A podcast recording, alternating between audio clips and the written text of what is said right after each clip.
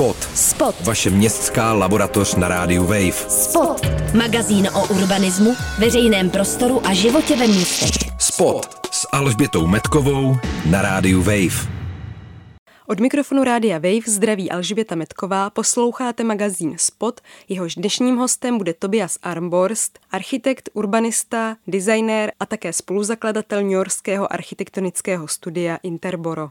O veřejném prostoru, o tom, jak do jeho podoby mohou zasahovat i běžní občané, ale také o environmentální nespravedlnosti, jsem si s Tobiasem povídala v pražském kempu. So one of your main topic is urban planning and participation. Vaše studio při plánování a tvorbě svých projektů vymýšlí neúplně obvyklé způsoby participace. Objíždíte třeba město s dodávkou se zmrzlinou. Proč takové metody používáte?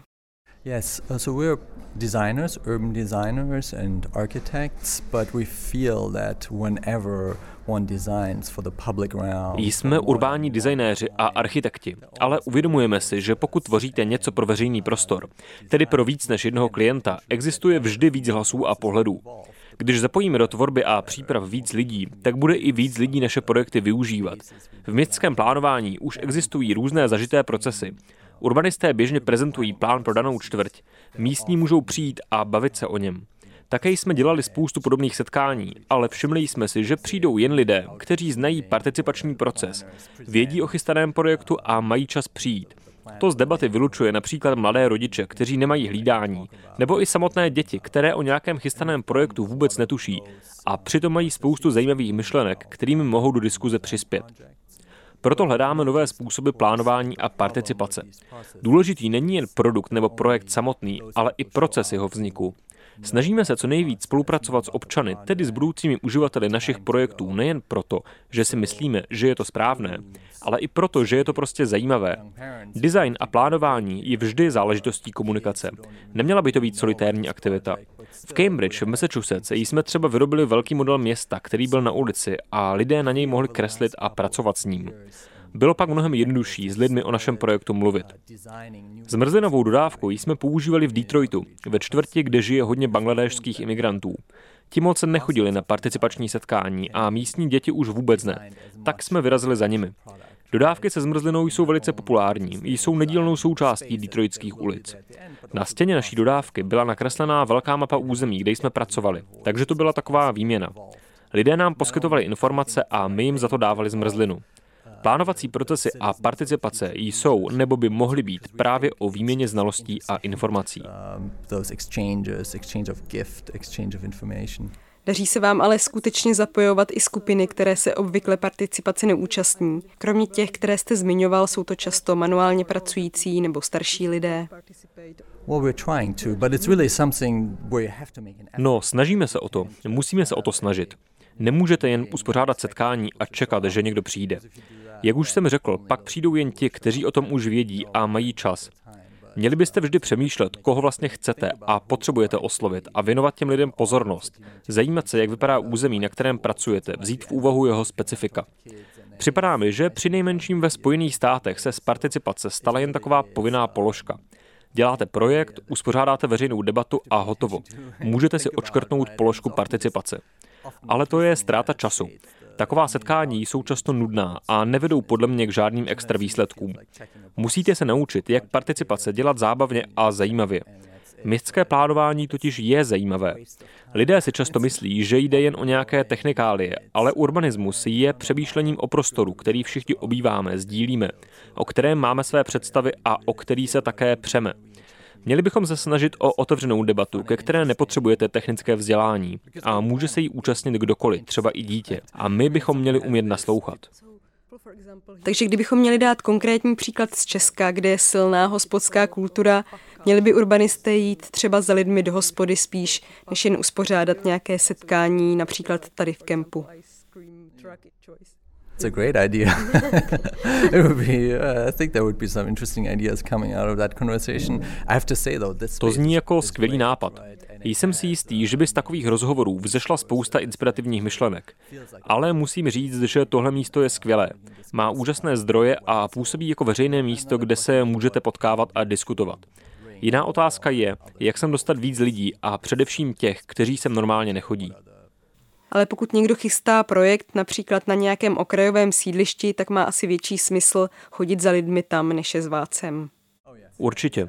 Vybavuju si například jeden projekt, který jsme nedávno dělali v Antwerpách, kde jsme chodili do komunitních center, klubů pro mladé, ale i třeba do obchodních center. Také to byl projekt pro čtvrť, kde žije hodně nových Belgičanů, nedávných přistěhovalců, kteří se obvykle nezapojují do širších diskuzí o městském plánování. Takže jsme hledali místa, kde se s nimi můžeme potkat. Uh, Pojem participace bývá ale také často zneužíván, například politiky, kteří za participaci vydávají jakékoliv jednání nebo setkání s lidmi. Máte podobné zkušenosti?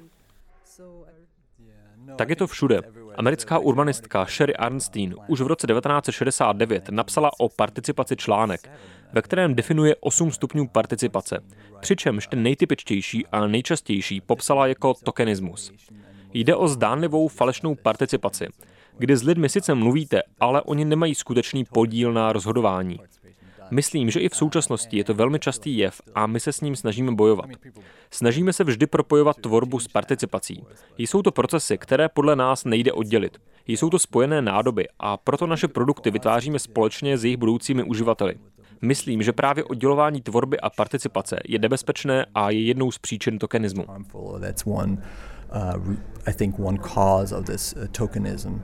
You are an author or co-author of the, the book. Uh, Jste také spoluautorem knihy The Arsenal of Exclusion and Inclusion, kde vyjmenováváte víc než 200 způsobů úprav veřejného prostoru, ať už pozitivních nebo negativních. Některé ty příklady jsou docela bizarní, například když si rezidenti jedné kalifornské čtvrti postavili fejkové garáže, aby před jejich domy neparkovali lidé mířící na veřejnou pláž. Můžete uvést i nějaké jiné zajímavé příklady z knihy? Na téhle knize jsme pracovali dlouho, protože se bezprostředně dotýká toho, co děláme, tedy toho, jakými způsoby je veřejný prostor otevírán a zpřístupňován a naopak. Čím více jsme se do této problematiky nořili, tím zajímavější způsoby jsme objevovali. Například ten příklad s garážemi je ukázka taktiky, kdy chcete někoho vyloučit z veřejného prostoru, ale zároveň se k tomu nechcete otevřeně přizdat. Takových případů, kdy není společensky nebo právně akceptovatelné říct, tohle je moje území a vy sem nepatříte, je docela dost, takže se vymýšlejí takovéto neoficiální způsoby. Třeba před jedním obchodním centrem v Marylandu se scházelo hodně dětí a jezdila tam spousta skejťáků tak tam obchodní dům nainstaloval repráky a pouštěl velmi nahlas klasickou hudbu, protože předpokládal, že skateovat na Vivaldiho se moc nedá. Narazili jsme na spoustu podobných drobných taktik. Lidé jsou opravdu kreativní, když se chtějí někoho zbavit, ale nemůžou to udělat otevřeně. Pro nás jsou samozřejmě obzvlášť relevantní ty způsoby, které souvisí s architekturou. Veřejný prostor by měl být teoreticky vysoce demokratickým místem, kde jsou si všichni rovní a kde by se měly potkávat různé skupiny obyvatel. To je ovšem ideál. Ve skutečnosti se naopak lidé často potkávat s těmi druhými nechtějí. Vy sám označujete někdy veřejný prostor jako bitevní pole. Tak co s tím? Je to tak, ale nemyslím, že je to vždycky tak vyostřené. Každopádně existují skupiny lidí, které pro většinu tradičně představují problém. Typickým příkladem jsou lidé bezdomova, kteří zrovna veřejný prostor potřebují víc než kdokoliv jiný, protože je to jejich dobovské teritorium. Takže bychom se měli snažit, aby byl veřejný prostor funkční i pro ně. Na druhou stranu víme, že lidé bezdomova vzbuzují strach. Když je někde hodně bezdomovců, ostatní se tam bojí. A strach je velký zabiják veřejného života. Těžko můžete budovat veřejný prostor a veřejný život, když se lidé bojí výjít ven. Takže tyhle otázky jsou velmi těžké. Často se pohybujeme po velmi tenké lidi.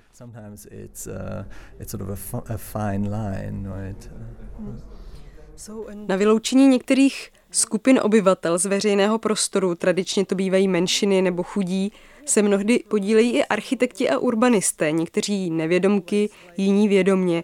Jsou podle vás architekti dostatečně vzděláváni v etických otázkách? Učí se ve školách dost o sociální zodpovědnosti? Ethics mm-hmm. and about social responsibility. Well, yeah, no, I totally agree with that. I mean, architecture is political, right? So it always deals with... Podle mě je architektura rozhodně politická věc.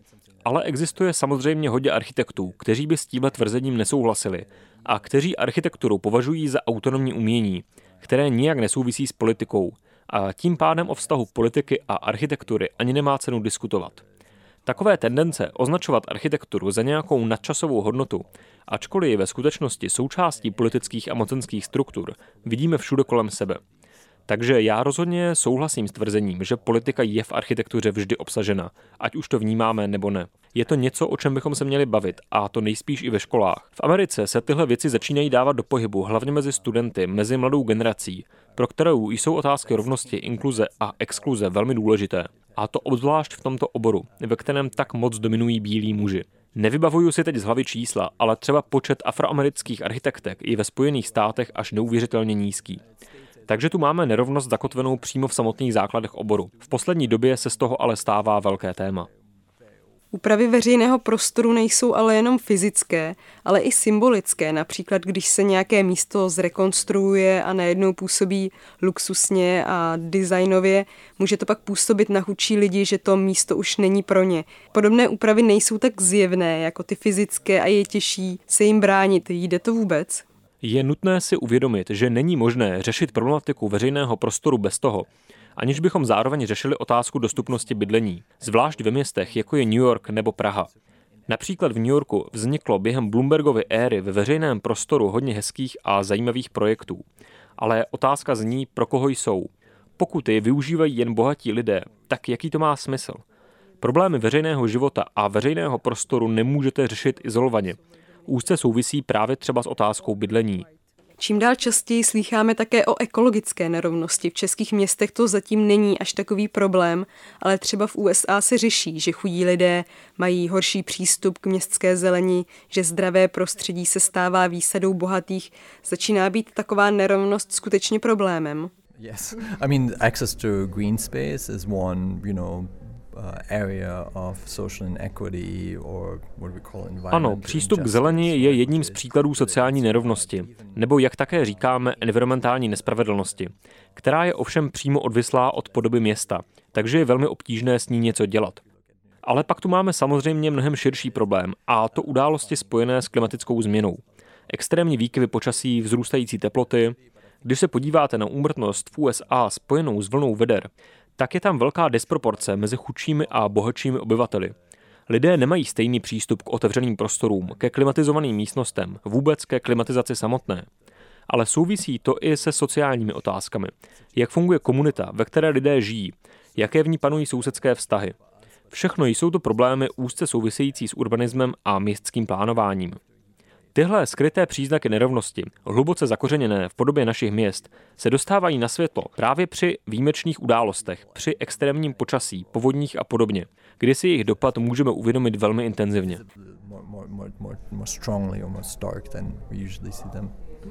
Thank you very much for the interview. Thank you very much. Magazín Spot můžete poslouchat každý čtvrtek v jednu hodinu.